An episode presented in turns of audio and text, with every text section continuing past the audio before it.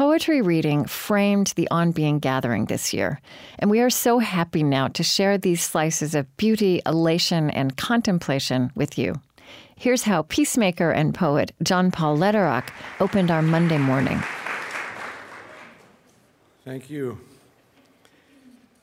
I had no idea what Krista had in mind when she said haiku Monday morning. So this is titled Monday Haikus. The story is told of the master Basho and his disciple Kikaku. Of the morning that Kikaku came back from the fields and said, "I have written a haiku." And Basho invited him, they sat, and he read the haiku. Take a pair of wings from a dragonfly, you would make a pepper pod. Five syllables, seven syllables, five syllables, perfect haiku. Basho said, "This is not a haiku. You killed the dragonfly." The haiku is, add a pair of wings to a pepper pod. You would make a dragon fly. Near the end of his life, Basho said, "Across all these years, I have only written but four or five haikus." What an extraordinary thing to say for a man who probably could write fifteen or twenty in a single morning, who practiced it for decades. I've often wondered what he might have meant. Perhaps it's this, that he understood haiku as a practice that was to notice the ways that you might capture the wonder of the human experience in the simplest of terms. It combines the beginner's mind, what we might call joy, with ancient wisdom that we might call patience. How do you hold joy and patience? Particularly when things fall apart and harm burrows in. At a certain time in my peace-building journey, sitting close to and with human suffering, little by little, I was experiencing a deadening of my soul. Sometimes we call this burnout.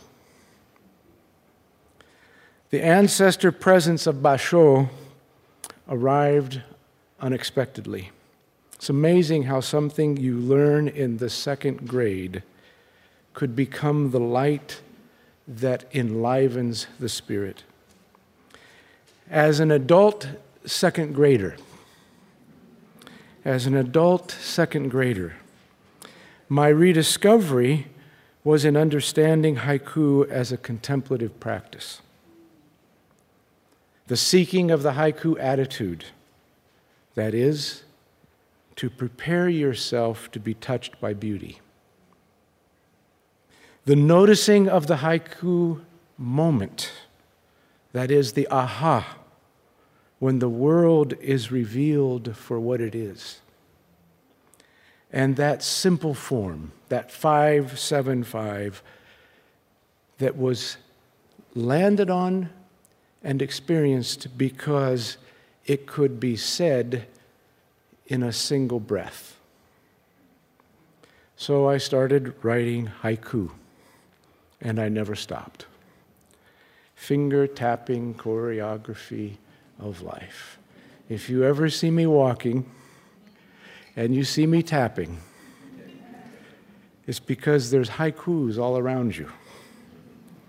Over time, I found that haiku was a traveling compass that holds a very strange needle. It's not interested in north. It spins wildly as long as you busy your way through life. And it only slows and points when you slow enough to notice. I'm learning to listen in haiku, in conflicts, in conversations, in office hours. I sometimes take meeting notes in haiku. I once got so tired of writing trip reports that I submitted a haiku as my report. A very small note of advice: this strategy did not seem to translate into further funding. But my soul felt whole. And it actually became a practice.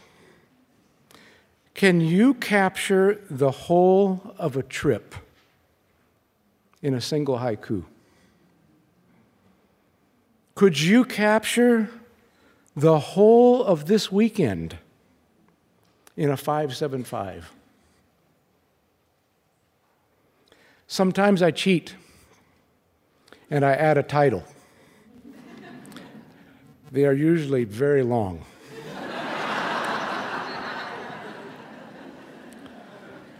Seeking joy and patience could also describe my wandering in the back country, in that maze of those poorly marked trails in the academic wilderness.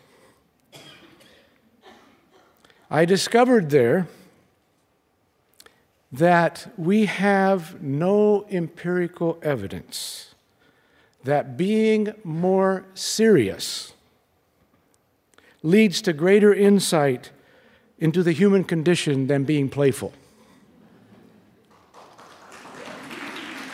There is, however, growing empirical evidence that being playful opens toward the ever elusive, supple heart. I don't much hashtag. Sorry, Aaron. I don't much hashtag. In fact, uh, I'll confess, I've been trying to form an organization that carries the title, Luddites of the World Unite. So far, according to Seth, I have nobody signed up. But I do geotag, which we could call a haiku tag. A haiku tag. Being awake enough that you can hear when your haiku compass needle has stopped. And you notice where you are, who you are with, and the meaning of the moment. This will have something to do with your journey. So let me geotag a few haikus. Tajikistan. Gods and men love maps. They draw borders with pens that split lives like an axe. Belfast. Maybe, he says, this is as good as it will get. Peaceful bigotry. Sister Mary's Northern Uganda. For all the children, we smile amidst the suffering, to give them courage. Lake Dillon, Colorado. Maybe this is love. To see and reflect beauty without a word. Yangon, black hair, yellow rose. She gazed across the lake, wingless, soaring flight. Burma border people, don't ask the mountain to move. Just take a pebble each time you visit. Inside the P W Ackerman pen shop in The Hague, the Netherlands, with a really expensive Mont Blanc in hand. Pen tryouts today. The well's dry, but sun rises. Scribble on, my friend. Let me say that if you are ever in an important big airport with a lot of layover boredom, please go to the Mont Blanc pen store. Saunter in as if the world is at your beck and call. It is. Ask to see the latest, biggest pen they have. Ask for a blank sheet of white paper, twenty or thirty pound preference. Close your eyes. Take a deep breath. Write a single haiku. If one does not land, just recall a favorite line. The arc of moral history is long, but it bends toward justice.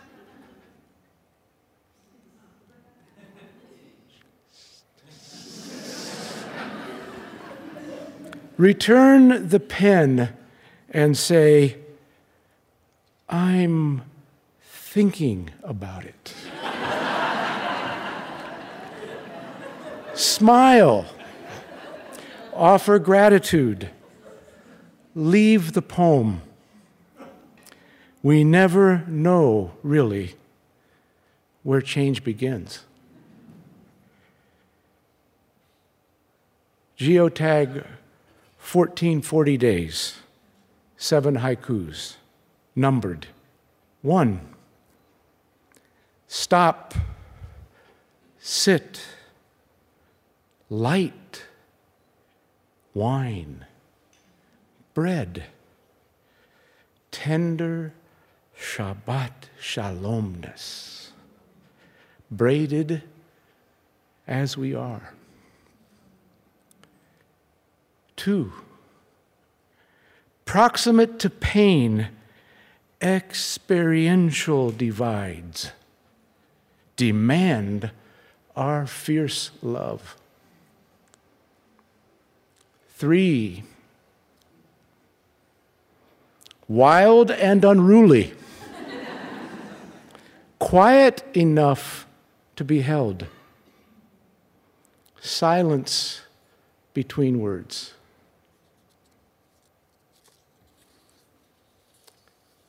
Number four,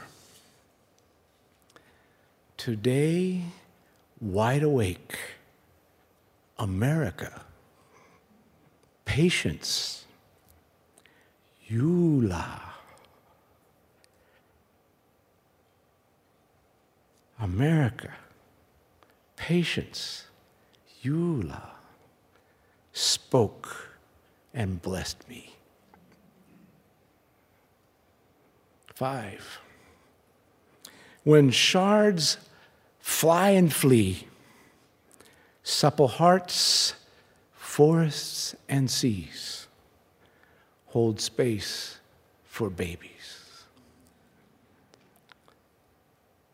Six, fear will not leave. Assurances never suffice.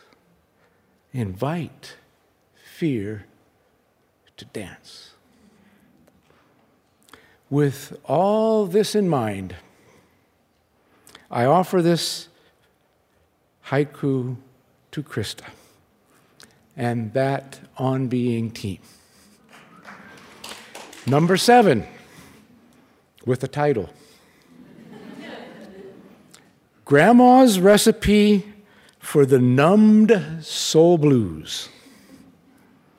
Just take a snippet from Krista Tippett and bake a sweet bee pie. Thank you very much.